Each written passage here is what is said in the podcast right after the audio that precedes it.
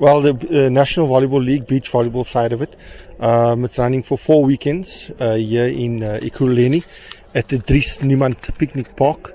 Um, and yeah, we've got uh, teams from around the country that is participating, provincial teams, uh, all nine provinces.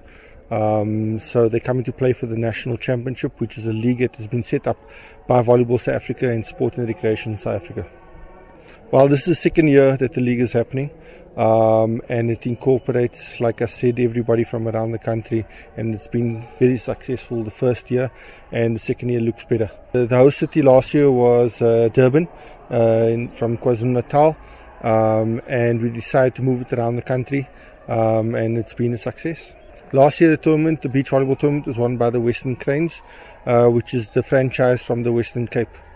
So they're looking to repeat that this year uh, with his strong players, uh, both junior players, um, who have done very well, not only in the local but the international circuit as well.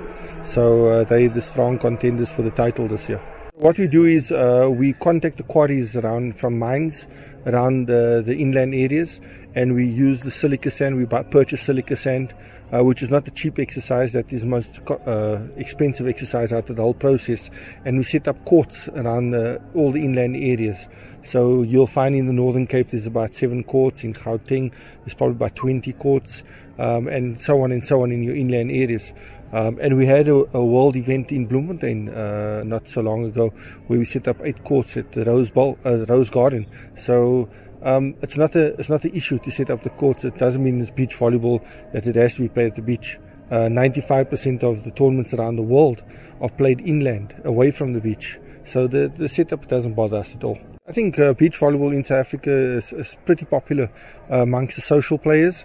Um, the, the professional players, there's a good following from our provinces, all nine provinces, um, and we send teams to uh, international competitions every year. They qualify through qualification systems in Africa, which uh, culminates in stuff like uh, the World Championships, uh, which we've done well with the federation in qualifying every age group to that World Championship um, over the last uh, 10 years. So the, the sport is growing uh, tremendously. Um, and it's a good social sport for everybody, not only the pro player to play, but also for the families to play because it's cost effective. You only need a ball and a net.